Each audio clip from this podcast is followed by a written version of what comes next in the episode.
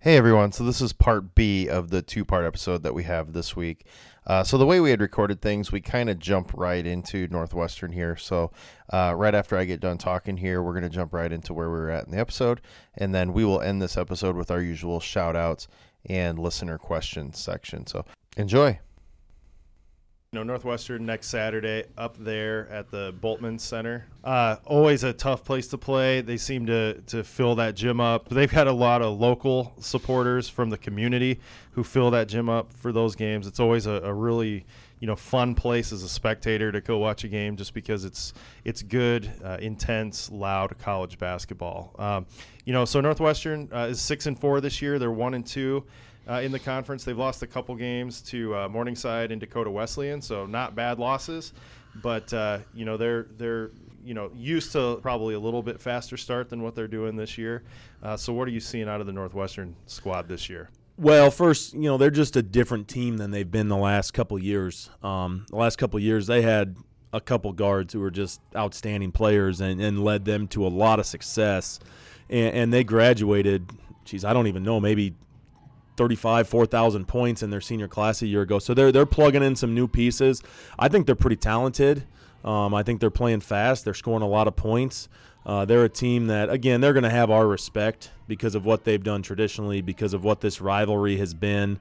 Um, and, and again, and like I said with DW, we played some pretty crazy games with Northwestern too. You know, I look back to a couple years ago, we both won big at the other's place. You know, that doesn't happen a whole lot in in this league. It's hard to win on the road, and uh, for both of us to win big on the other's floor, that just kind of tells you that.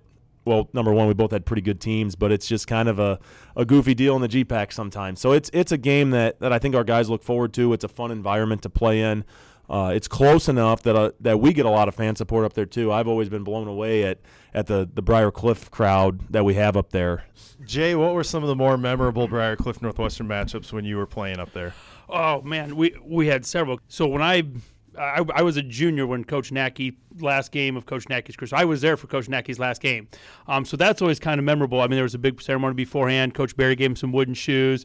Um, the, the, crowd started chanting "Sit down, Ray" before the game even started. Um, just as an you know, let's just get it out of the way at the beginning. Um, and then we ended up winning that game. I would say we won maybe by 10, 12 points, something like that. Um, and I think we shot like 40 some free throws and they shot like two. Um, Coach Comstock at South Sioux will still give you the, fo- he knows the actual numbers because he was playing on for Briar Cliff back there. But that was kind of memorable to be there for uh, Coach Nacky's last game. And then the next year, uh, we played against each other in the season opener.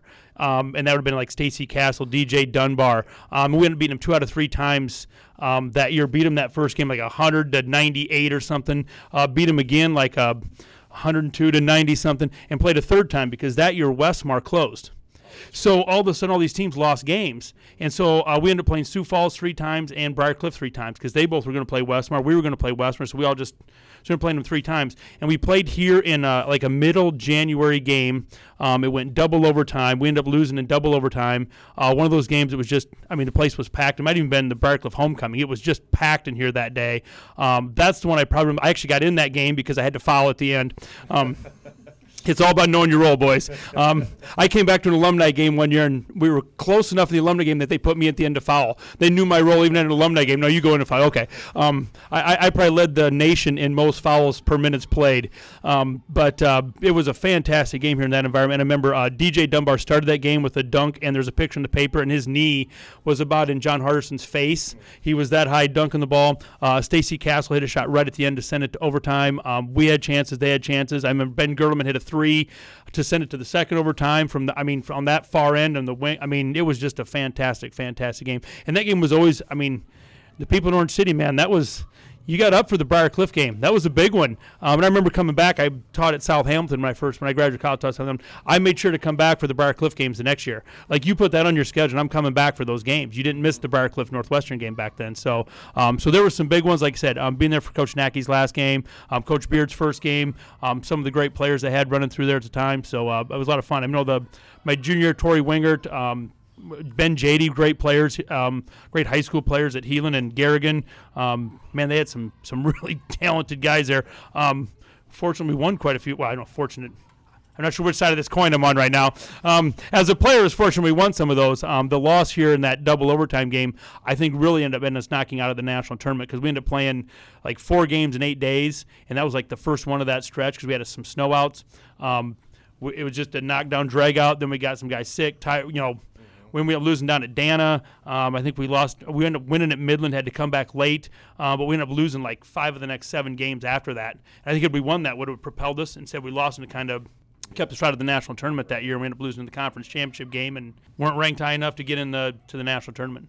Well, there's so many matchups in this conference that feel like rivalries. Mm-hmm. I mean, even just for Briar Cliff, Morningside's obviously a rivalry game. Northwestern's a rivalry game. Dordt feels like a rivalry game when they're playing well and we're playing well. Uh, obviously, Northwestern and Dordt, but you know, just speaking for for uh, Briar Cliff here, I think that just says a lot about this conference and how competitive it is. Yeah, you know, top to bottom, that every game just feels like a huge game. Well, and there's so many good teams. Yeah. So it, you know, every road environment's really tough. Every team you play is really tough. Um, I know when I first started coaching here, I'd come from Northwestern. I've been at Southam six years. I come back, I start coaching. Um, I, I, guess you don't realize from the other perspective how big some of those games are. You know, at Northwestern, New Briarcliff was a big game, but you didn't know it was that big of a game to them. You know, um, and for me, the Dordt game was the big one, right? Um, for uh, three years, I coached. Um, we played Briar, Dordt six times and every time I made sure to wear a red tie. Like I wasn't, I was going to Dordt, I was wearing some red, um, make sure that they knew my allegiance. Like I can remember Coach Schultz and uh, Coach Schultz was talking about, you know, Coach Nacky used to really get, you could tell it was Northwestern week because Coach Nacky, he'd be all amped up. He goes, yeah, you know, you and Coach Barry weren't quite as amped up for Northwestern. He goes, then we played Dordt, and all of a sudden, oh man, Coach Wright's at another level right now. like Coach Wright really wants to yeah. beat Dordt. Um, but I think it speaks to, you know, there's such great teams. And, um, it's changed so much. I think the recruiting's changed a lot. So now you're recruiting the same kids. Mm-hmm. You know, Morningside used to be Division two. Um, you know, Dordt at one time basically only recruited the Christian Reform kids. They've really, you know, Ross Douma now, uh, Van Haften, they've recruited all over Iowa now. Uh, Briar Cliff at that time would kind of recruit the diocesan kids and had the Panama connection. Northwestern was kind of getting all the guys out of Northwest Iowa, and that's really changed. So now you're on the road recruiting those same kids. So now there's even more you know, I, I went to that school instead of this school, so there's that rivalry there, and everybody knows all those kids from high school. There's built-in rivalries from high school, and now you're playing them again in college. Um, I think it just just adds to it. So, but I think it speaks to the level of basketball because mm-hmm. all those teams you mentioned are really, really good. Yeah, yeah, and, and I think you know, looking at, at the, the schools, I think we have big rivalries with. You talk Morningside, Northwestern, Dordt, Dakota Wesleyan.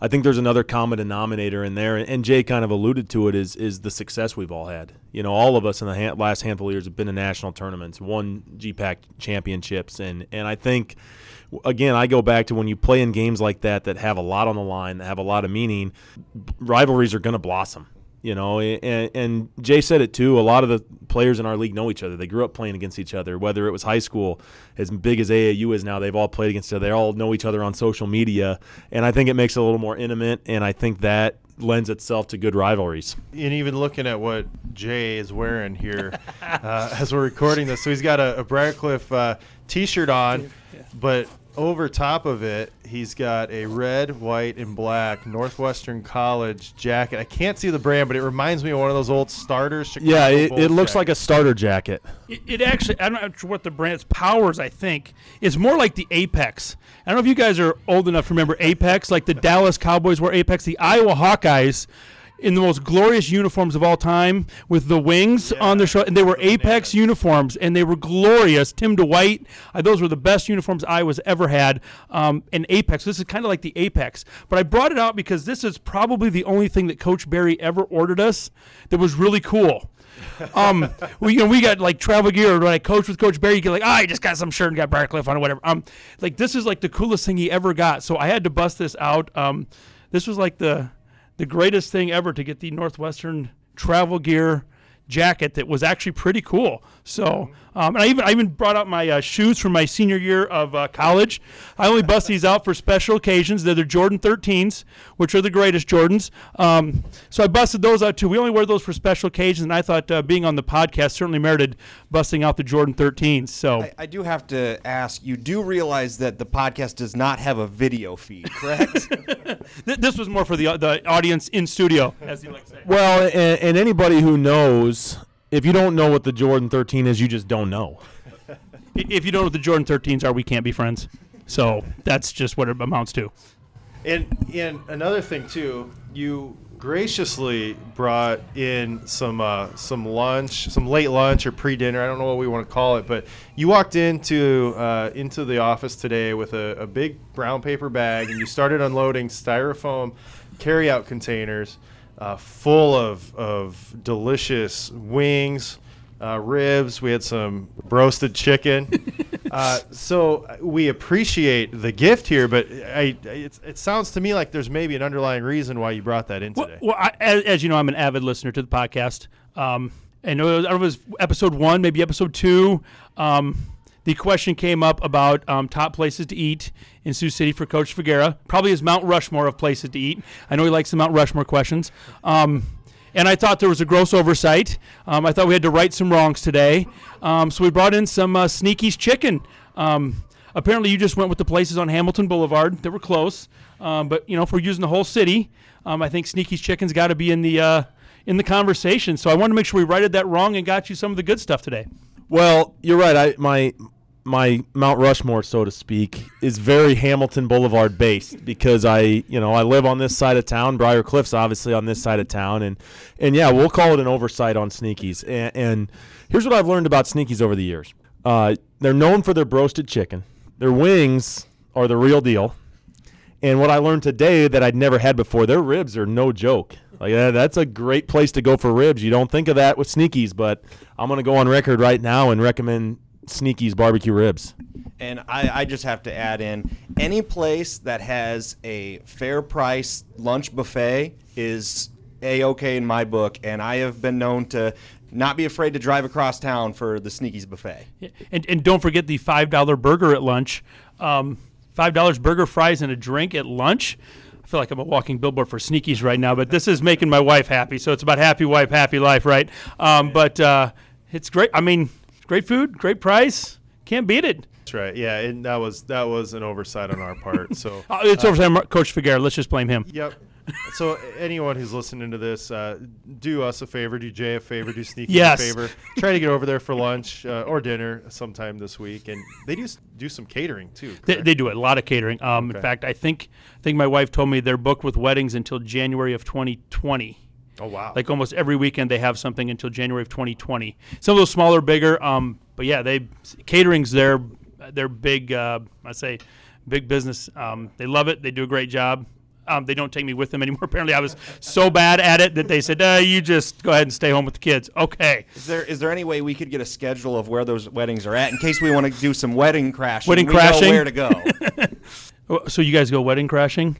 Um, I'm just curious who's the Chazz Reinhold of this group. Um, I'm just just want to know where. Uh, That, that's definitely gall if it's anybody. does his mom cook meatloaf? My wife cooked meatloaf about a week ago. She makes a wonderful meatloaf. All right, so so back to a little bit of basketball here. Um, Jay, obviously you've been on both sides of this rivalry, and, and something that that I've done myself, and it's kind of an awkward, weird thing. What was it like for you the first time you coached a game at Northwestern on the opposition? this is no joke. Um, we, we went in like at halftime, and I walked to the wrong locker room. That is no joke. Like I came out and just started walking to the. Um, I'm like, oh yeah, hey, Coach Korver, I got to go down here. Sorry about that. um, it just out of habit because that's just what you had done for for four years. You'd gone down to that locker room there, and oh yeah, we're on the other end now. So, um, but it was really, and I think it's weird and it's also cool because there's all these people that you knew from you know Doug Brook doing the radio for Northwestern games to um, you know uh, Mulder who's the announcer, the PA guy. You know, so he sees you shaking your hand, but now you're on the other side. Like you really want to be, and they were fantastically good. Um, that's when they had Skeideman, um, DeYoung, Schilling, Schilling. I uh, they were. I mean, that team was just outstanding. Uh, so when we came, they were. I mean, that was the that was the bar that was set in the conference. That that's who you had to get to. That you had to start recruiting guys that were as good as them. Um, so when you went and played them, you're like, you know, you wanted to beat them worse than anything and show that you belonged, but you also knew that, hey, these are all people that I. You know, it was just a weird feeling because there's all these close relationships you built over the years, and you know guys you played with who were coming back to watch a game, but they're not cheering for you now. They're you know like, hey, you were my teammate at one time. Well, you crossed the line, man. Once you cross the Rubicon, there's no coming back. Well, and, and you're right too. With you know the time you were at Briar Cliff coincided with a couple of the years I was playing at Dana. And uh, I'm sure I never even made the scouting reports for Briar Cliff at the time. Um, and if I did, it probably just said shooter and not much else. But um, you know, you're right. With Northwestern, really was the standard at the time, and, and they were so good. And and when you beat them, you know, it was like you kind of arrived or you thought you'd arrived. And uh, you know, it's it's just interesting how the the league has has evolved and changed. And I think they're responsible for a lot of that because they were so dominant for a long time. Speaking of Kurt Schilling, too, so uh, going back to my high school playing days, my freshman year at Spalding, we went up to Ellsworth, Minnesota, and played, and that was his freshman year. So it was the big Gall versus Schilling matchup. And of course, he started the game and I think had 15 or 20 points. And of course, I came off the bench with two minutes left when we were up by 20, and I think And I had scored. four free throws. I had four points. Um, but I, I did uh, I did beat Schilling in the in the big Gall versus Schilling match. So how how much do you attribute your four for four from the line to your coaching at Northwestern basketball camp? you know th- those happened well before. He, he was Uh, a good real- free throw shooter, and I turned him right around. Yeah, I think I got a beat. all great coaches that. do that. Yeah, I didn't get to the line too much in that camp, uh, standing on the sideline. But uh, He was setting screens. That was so we got to hit you up here with some lightning round questions, as is our tradition uh, with with guests who come on the show. Um, and so there's a few usuals that we ask. You said you listen, so you probably know what's coming, but we'll try to catch you off guard with one or two here. But I got to ask the staples just because I think it's important. Uh, what's your favorite basketball movie? Well, it's been well established that Hoosiers is Hoo- you can say Hoosiers is the best basketball movie. Hoosiers is the best movie. We don't even have to put it in the basketball category. But I know that that's not the answer you can bring. So you got to say what's your second favorite basketball movie. Um, and there's actually s- some great ones out there.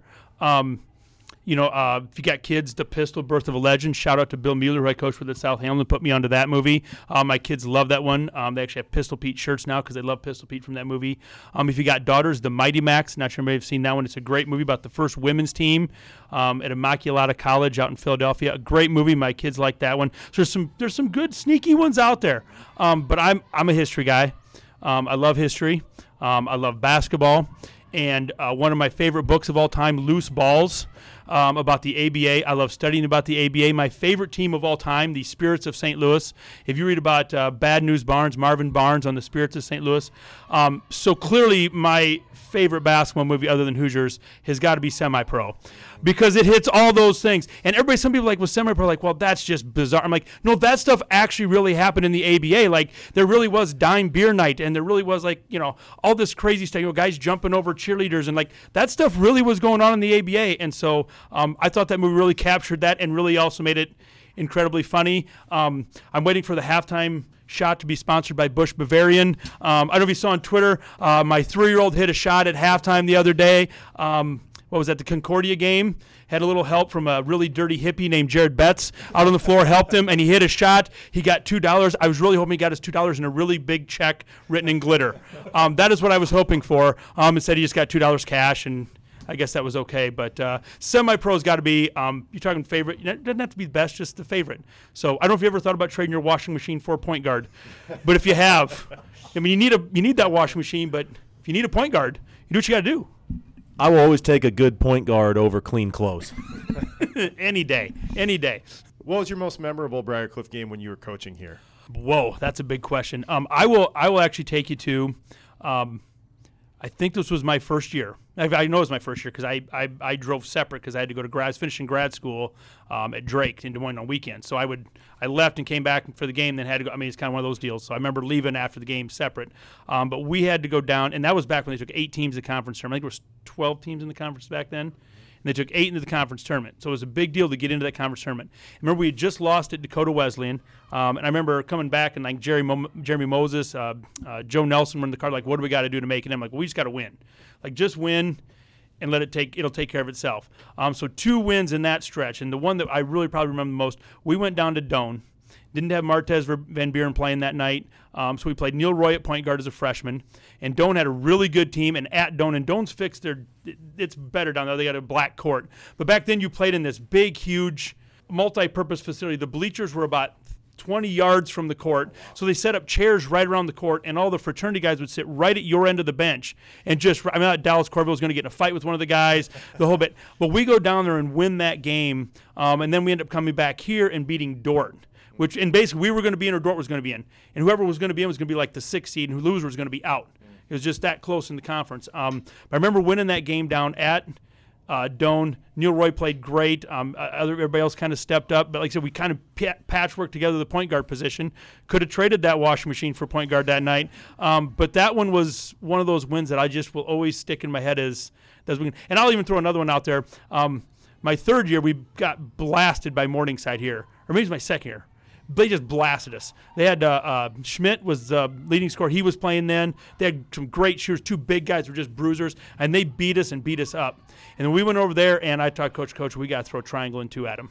So we practiced trying. Coach Barry loved the triangle and two, man. I saw him win some sub-state finals in high school with the triangle and two. He loved the triangle and two. So he comes out. We we work on it, kind of sneaking into practice, knowing full well we're putting it in for kind of a week or two ahead. And we go over there, and uh, Coach Barry was on his on his game. We go man, then we switch triangle two, then we go inverted triangle and two. Um, end up beating by eight or ten at Morningside, um, which was huge because, like I said, they just hammered us here. And went over there and threw the old triangle and two. And I know Coach Barry loved the triangle and two, so that was one of my proud moments as a coach of uh, convincing Coach to change it up for that Morningside game. Well, I'm going to go back to the first one you brought up because I inadvertently was a part of that whole logjam of teams in the like six to nine yeah. in the conference that year. And, and I remember uh, when you guys beat Dordt, it was the it was the last Saturday of the regular season, and we had randomly played on Friday. I don't know why, but we had beat Doane on Friday night, and we knew we were going to be in with that win. And we could we could be anywhere six, seven, or eight. And I just remember we were rooting so hard for Dordt to win that game because we would end up being the sixth seed which obviously we wanted to be in the best spot we could. And I remember we were all pretty perturbed with uh, with Briarcliff getting that win. It knocked us to the eighth seed, and we had to go to Northwestern to, to start the conference tournament. But uh, I actually remember that really well. And I think we played Morningside. I think we had to go to Morningside as who our conference tournament opponent was. Um, it, back in those days, it didn't really matter. You, you got in the tournament, you were going to play somebody good. It didn't really matter who you played. It was you were going to be up against it no matter what. So, and I will say too, uh, this is I'm going off the rails, but I think we can do that on this podcast. It's funny how you remember things. I will never forget that. The, part of the reason that Dordt game sticks in my head that last day, and only a college coach kind of understands this. We'd been recruiting a kid out of O'Gorman really, really hard, and I remember getting done with the game, and I left right afterwards to go to O'Gorman and watch him play. And then he, he, I mean, he really liked us. We were liked him. He gets an offer from Mankato State late, and he goes there. And I remember just being, it's one of those things that sticks in your head of, we won that game. I left right away. Didn't get to celebrate, and you know, you know me. I wanted to celebrate that door win like crazy. Um, instead, I'm up there, and then you lose that recruit. And as you know, that was one of those things that was really hard. You get better at as you get older, but losing a recruit that you spent a bunch of time on, and that was like, you know, it was just almost deflating. You know, the, the, the recruiting losses always seem to stick out more than the recruiting win. The big losses you have as a coach always stick to you longer than the big wins. So I, I always remember that because that was my day. Went up there and lost a recruit. Great job, but we beat Dordt, so you know, you even go. Steven. Yeah. So co- you, you know, you've obviously played in the college game. You're currently coaching at the high school level. You've coached at the college level. Your profession involves mentoring, you know, kids who are, are in school up through high school. Yep. Uh, what's what's a piece of advice you would give? Uh, to any you know any high school kid right now who's evaluating you know where they want to ultimately go to school to play ball or otherwise. Well, I think a big part of it has got to be what do you want to. Some people go. Eh, college basketball is a short thing. If you want to be a whatever a doctor, go to the best place can help you be a doctor. You know, um, and maybe basketball is not a part of that. Um, I know for me, I wanted to be an architect when I was in high school. That's what I thought I wanted to do. And then all of a sudden I realized I, I want to coach basketball. Well, going to Iowa State or Nebraska, where I looked at for architecture, that made no sense when I wanted to be a teacher and a coach. So find the right fit for what you want to do.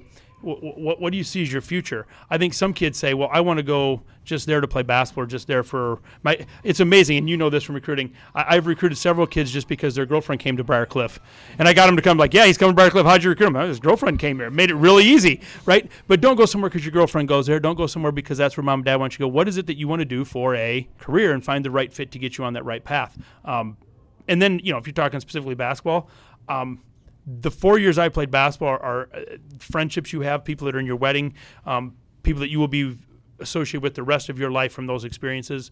Um, I can't say about it. You will not regret playing basketball. And the NAIA level is so good. The GPAC so good. Um, you have to be so good to play here. And I think some kids kind of ah, it's NAIA. You know, it's such a talented level. If you're not good enough to play Division two, you're probably not going to be a superstar at the NAIA level and that's just how it is. And people don't understand that. But um, I went and I was, like I said, I was the 13th guy on the end of the bench. I had a rule nobody could sit to the right of me on the bench. I had to be the closest to the water coolers. That was just my role. I got into foul late in games. Um, and yet I love going to practice. I love being there every day. I love doing the drills. I, uh, going over scouting reports. I got to he coach would always let me be the scout team coordinator basically. So I'd take the scout team guys and whoever the other team's best player was, that's who I was in practice. So I got to beat Kip Kissinger when we played Nebraska Wesleyan, who's now a he had refereed in the Final Four last year. Um, but I was always him in practice. I could shoot it every time I touched it. So I would just I mean I would always take whatever guy was shooting it all the time, and that's who I was in practice, unless it was a five man. Otherwise. I was a shooter. Um, but it's that kind of stuff that you have memories of. So if you're thinking, hey, I want to go play basketball, go do it because it's memories you're going to have forever. Um, there's not a day that goes by that something that I didn't do from college basketball hasn't paid off for me in some way, mm-hmm. including basically every job I've gotten because somebody I know has gotten me that job through a connection somewhere. Oh, I know you from here, and that's what gets you mm-hmm. to where you're at. So, a couple follow up questions. First, this is way off topic, but when you wanted to be an architect, were you channeling your inner George Costanza? um, I was hoping to start um, Vandelay Enterprises, um, be an architect. I also I was debating uh, whether I want to be a marine biologist. That did cross my mind, um, but turns out I just ended up being a latex salesman, and that's just kind of how it worked out. You know what I found over my eight years in Sioux City, Coach Wright, is you and I are kind of on the same grid when it comes to humor yes. and movies and, and a lot of things. Um, and so now that that was my joke question. My serious question, and, and you've mentioned him a couple times, and it's it's somebody that I hold in the utmost regard, and that's Coach Barry. Um, and, and, you played for him at Northwestern. You coached with him at Briar Cliff. I mean, I, I think he's one of the best human beings I've ever met in my life. What has he meant uh, to your life? Well, I don't know how much time we got left on this podcast, but this might take it up. Um, you know, I when I do trainings for teammates, um, I go around and you, I always kind of ask who's somebody that mentored you, and I always talk about Coach Barry, and I say, um, for me, Coach Barry is still the voice in my head. And when I'm having a conversation or I'm working through an issue or I'm saying, how do I do this? He's the voice in my head. And I'm not talking like a scouting report for basketball. I'm talking like major life decisions. You know, should I take a new job, whatever. Um, and that's, you know, um, when I got my job at South Hamilton, I'm graduating from I talked to Coach Barry. Hey, I got this job opportunity at South Hamilton. He calls down to this Jim Marsh, who'd been the longtime coach at South Hamilton. Says, "Hey, I got a guy coming down there to interview." Need, so he goes in and talks to the superintendent, who knew me through my dad. Long story there, but um, I get an interview and get the job um, there. Um, then when I'm looking to, you know, Coach Barry gets a job at Briar Cliff, and I say, "Hey, I'm interested in maybe coming and being an assistant. I had family this side of the state, you know, I get that job here. Um, when I think about, hey, I'm going to go work for teammates or I stay here, whatever, who, who do I call? I call Coach Barry because he, you know, family's always biased, right? Like you get, you know, dad just wants to make sure you're financially secure. Mom just wants you to be close to home. Like they don't really, you know, um, you want somebody else. And so I called Coach, and he was on vacation in Florida. He's like, oh, no problem. He talked to me for like an hour. He doesn't say this is what you should do or this is what you should. He just talked me through. Well, what do you think about this? Well, how about this? Have you done this? Well, think about this. And he just works you through it in your mind to the point where you go, okay, I, you know what I mean? Um, so he's still that voice in my head. He's still that guy that I call, and it's um, interesting story. So I'm working for teammates, and um, Tom Osborne obviously started teammates, and he'll go around and do some speaking. Well, I happened to be with him one time, um, and he was on the phone, and um, I'm like, God, Coach Osborne, we got to get into this meeting, right? And he's on the phone. He goes, finally, he gets off the phone, and after this meeting, he goes, Hey, sorry about that. That was Scott Frost calling. You know, um, you're like, Oh, well, that's probably an important call you had to take. Like you probably, you know, um, but what you realize is that's that's the same relationship that I, you know, I call Coach Barry. That's who I. You probably talk to your college coach. You, you know, that's who you spend your time with and who you, you know, just molds and shapes all your things you decide. Um, that's who you call for advice. And I realized it was the same thing, just on a way higher level that people know about nation. But it was the same thing. Mm-hmm. Here was a, you know, here's Scott Frost calling his old coach, and it's kind of the same thing. And here I am, you know, I'll still call Coach Barry. Um, you know, every once in a while have lunch with them, whatever else. But uh, I was really blessed. Um, my high school coach is in the Hall of Fame, um, the Iowa High School Athletic Association Hall of Fame. Coach Barry, who I obviously played for, coached with, is in the Iowa High School Athletic Association Hall of Fame. Uh, probably should be the NAI Hall of Fame for his his work at Northwestern Briarcliff. Um, but it's always the thing that always stuck out to me about Coach Barry is he would always um, he could always look at you get a tough issue, he could always filter through the clutter and make the right decision. What not the easy one he made the right one. And there was times like, yeah, we can do this and get away with it, and nobody will know, but you never did that. He always did. I mean, he was able to just sort everything out and, well, this is the right thing to do, so we're going to do it. And I, I try to do that today and have that voice in my head of him telling me this is what's right and not. Um, I don't know if I always succeed in that, but um, like I said, he's still that guy that you still just. I coach like he coached. I still say "gosh dang it" all the time and "gal darn it" and um, things like that. But um, yeah, he's he's been a pretty important part of my life. So Awesome. And I, I was going to ask you to do maybe a quick impersonation. You know, and I don't know if you have any of me. You probably have a lot of good Coach Barrys, but I, I know that the best Coach Barry impersonation can't be done on a podcast because it involves some some actions with uh, with a half squat clap. the half squat clap and the uh, goss dangits. He's learned a few goss dangits. And Coach Barry, so the best thing about playing with and coaching with Coach Barry is Coach Barry could never pronounce names. Um, there was a Teixeira that played for Hastings. He just called him dyslexia for four years. And the worst year ever was um, I was a student coach this year with Coach Barry, and Midland had four guys whose last name started with S Simmons, Simons, Selk, and Solomon. And we had no idea what he was talking about halfway through. You had no coach. That's Simmons, not Simons. Yeah, yeah, got sting. Yeah, yeah, yeah. Um, so when I actually started coaching with Coach here, I'm like, Coach, in scouting reports, we need to go with numbers instead of saying, hey, that's Selk, that's Simons, that's Simmons, you know, that's number 12, that's number 14, that's number 22. And it really, I think, revolutionized Coach Barry's coaching because we'd have no idea what he was talking about in games. Uh, there was a Bojanski who played at Midland. Coach called him Bojangles for four years. Um, my apologies to all these people out here listening to the podcast who uh, have their names not pronounced correctly. But and it was always a tough deal because you had a recruit coming in like, Coach, the recruit's name is actually this. Don't say the recruit's name wrong when he's actually here. Make sure you get it right. Um, so he was he was great with faces, great with people. Um, he's also the best I've ever seen. You could walk up. Um, I've seen him several times walk up. He didn't know who he was talking to. He could always ask like five questions and then he knew who he was talking to. Be like, "How's the family?" And like, "Well, they're back at wherever." Like, then you'd know who it was he was talking to. He was brilliant at it. So, um, but he wasn't great with names. What, what would be your best guess on what would come out of his mouth trying to say Coach Figueroa's name? Oh boy, uh, Coach. Uh, oh boy, I don't know how he'd even get that one.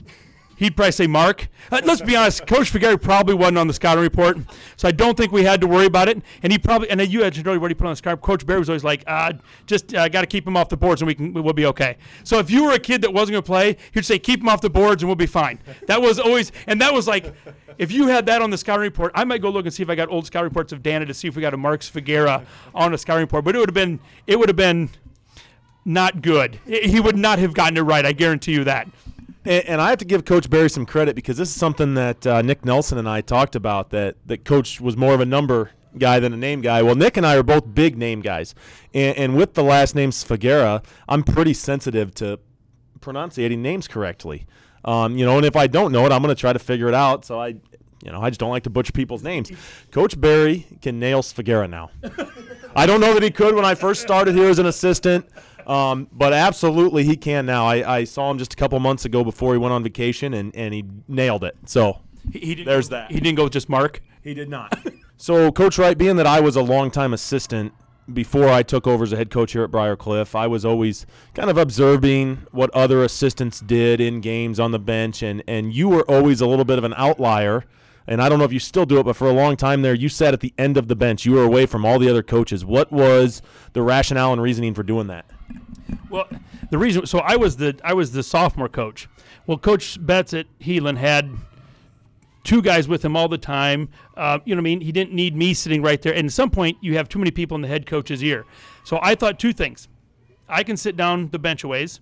Number one, you kind of want to coach the body language of the guys on the end of the bench. You get guys. I always had a contest. If anybody could high five a sub coming out of the game before me, I bought him a Gatorade and believe me, I hopped up right away. High five, but it got those guys up into the game, right? So, and if, if somebody comes out and they're mad and angry, okay, sit right by me. We're going to talk. So it was a way to because the coaches, uh, the other bench are removed from that. So there was just kind of a, kind of a way to kind of say corral kids, keep them up, make sure the guys on the bench, you know, hey, you could get in a little bit. You're going to have to go in and foul. We want you to foul number 22, and you you can tell them that ahead of time. So that was part of it. Then the other part was I felt like by not being there all the time and you're in on every play and we should run this and do this.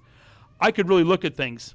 And then I could come in at halftime and say, hey, I'm observing this. And you know what? We're not doing a very good job of closing out on skip passes, whatever it was. that they're missing. So I like just the distance from it. And now I'm now the varsity assistant, so I moved up and sit. And we actually tried something new this year where we got the coaches sitting in the middle, bigs on one end, guards on the other. Okay. We're trying something different that way, just to uh, try new things. And let's throw one more little side benefit of sitting down at the end of the bench. You could probably be just an absolute sniper with the officials. Um, I have. I don't know if you had this as an assistant coach. I've had some stern talking tos by officials. Uh, coach Geary and I, Bob Geary and I, were been the assistants coaches. We were really good at like knowing when we got the look or we got the that's enough from you two. Okay, we like knew where the line was for the two of us to stop. Uh, but I, I more than once had been yelled at and got a gosh dang it, Coach Wright, you shut your mouth from Coach Barry. Um, I had that more than once. Um, uh, you talk GPAC officials and they were so great because they they could take it from you. But I always there was one guy who was great, and I can't remember. He was a great official, and he in fact I think the best one in the conference. And he was walking where he goes, you know, I'll let him yell at me, but if you yell at me again. I'm gonna tee you up, and I don't think coach would like that. I'm like, no, no, he wouldn't. He goes, okay, we're good then. Yeah, yeah. And I was fine the rest of the game, but um, I um, I've been t- Coach Betts has had to talk to me a time or two as well. I've had that talking to from uh, from down the bench a ways. Yep, I, I've been on the same side of that, and, and a lot of times with, with Coach Nelson, it was just a real quick, Mark, just relax.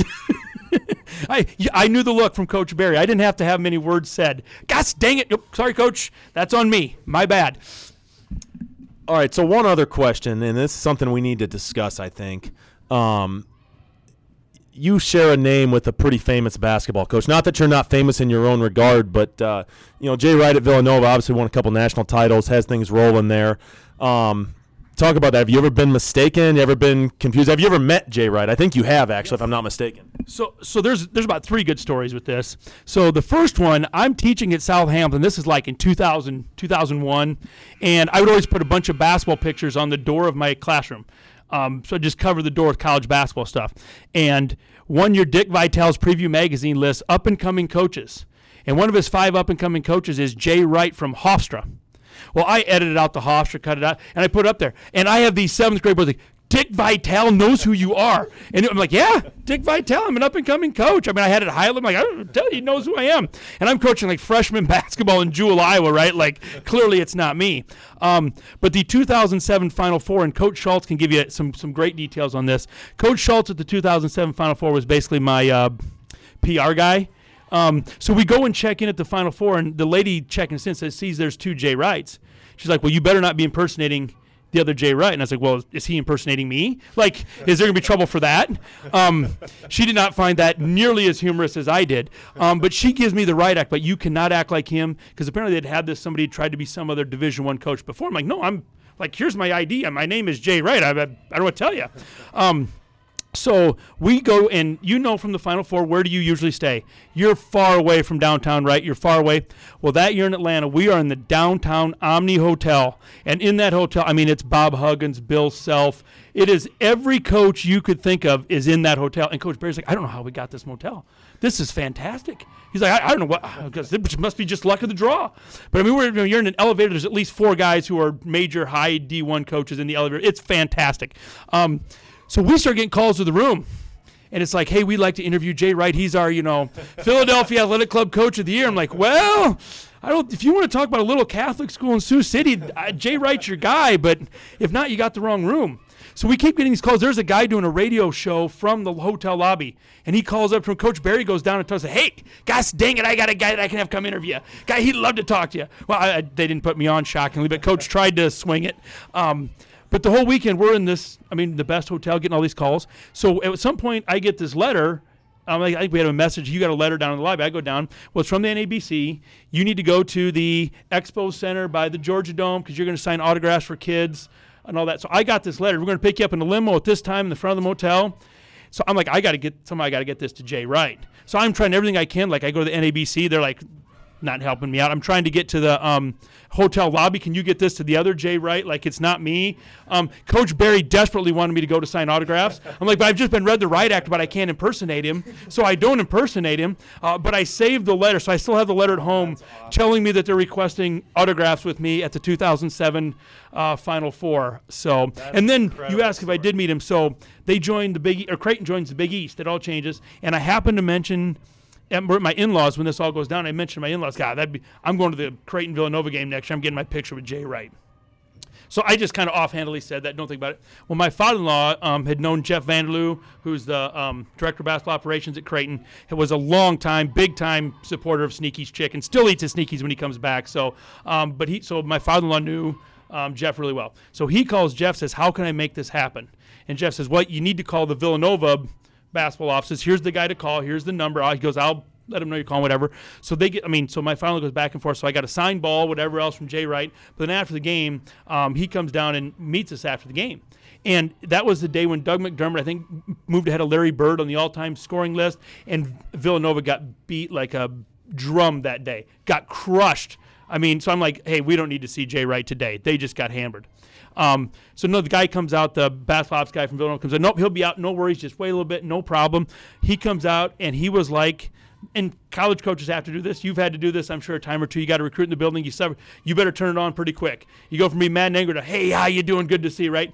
And he came out, could not have been friendlier. Um, actually talked to my wife way more than me. Um, won her over. It's like you hate it when people say you married Mr. Right, don't you? My wife hates it. So he schmoozed her, won her over, but he could not have been better. Um, so still on Twitter, it's my still on my um, profile on Twitter, on my background pic of me, my wife, and uh, the less good looking. The poorer dressed Jay Wright is also in there. So, um, so a few good Jay Wright stories. Um, and every year when they win the Final Four, I'll get a whole bunch of messages. Congratulations on your championship, and I just say thank you very much. It's awesome. So, uh, yeah. Well, Jay, thanks for coming on. It's awesome to have you, and good luck uh, with your season over at Heelan, and, and, good luck with everything with teammates. Well, hey, thanks a bunch. This podcast, by far, you said the best podcast in NAIA basketball. It's the best podcast in basketball, bar none. You guys are killing it. So keep up the great work. Appreciate it.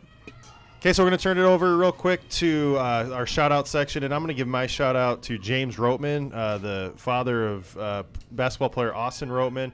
He took me up on my recommendation up in Yankton this last week to uh, try Charlie's Pizza. He tried the Festus, and uh, he treated me and my son to uh, our dinner that night as well. So appreciate that, Mr. Roteman. That was very nice to meet you. My shout out goes to the Briar Cliff wrestling team who just started GPAC play against Dakota Wesleyan. 56-0 on the wrestling mat. They uh, granted Dakota Wesleyan had some open weights where there were some forfeit victories, but every wrestler that stepped on the mat for Briar Cliff came away with a victory. A whooping's a whooping. Hey, and my shout out, you know, and I don't just say this because he's sitting to my right right now, uh, but Jay Wright coming through with Sneaky's Chicken. Um, whether that was a little bit of a, a backhanded compliment to me, um, whether it was whatever it was, what he's done is set the bar really high for for in office guest of this podcast to bring food. So anybody coming in in the future, big shoes to fill coming up.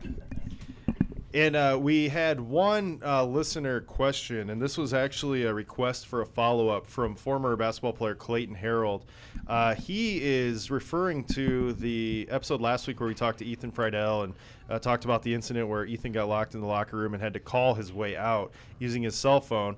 And uh, Clayton has a pretty direct question for Coach Figueroa. He says, "So I guess the no cell phone rule doesn't apply to Ethan. Is that what's going on, Coach?" For years and years, we've had pretty strict rules about cell phones, and there's there's two places we don't want our guys on their cell phones. Number one is in our locker room, um, and number two is when we're at a team meal together. You know, I'm I'm big on guys communicating with each other face to face, and it's just something we've done for for years and years, and and so I'm pretty strict about it, especially in the locker room. Um, you know, I, I just think that the locker room's a special place. It's a sacred place to a team. And that's, you know, I've told our sports media people before, I, I don't want anything in our locker room. You know, they've asked to do videos before games, after games, and I just don't want it. I think that's a special thing amongst the team. And, and cell phones can distract from that. And to answer Clay's question, um, you know, I guess Clayton stuff happens sometimes, and, and we weren't going to leave Cheese in the locker room for that whole game, and so he was being resourceful and called himself out. So yes, he had a one-time exemption from the rule because he was indeed locked in the locker room. So there you go. The ultimate authority, Coach Figueroa, uh, has ruled, and that one was okay. Uh, I'm going to end this real quick with a hot take. Uh, now that Thanksgiving is over, it's officially okay to fire up the Christmas music, put up your Christmas trees, and all that.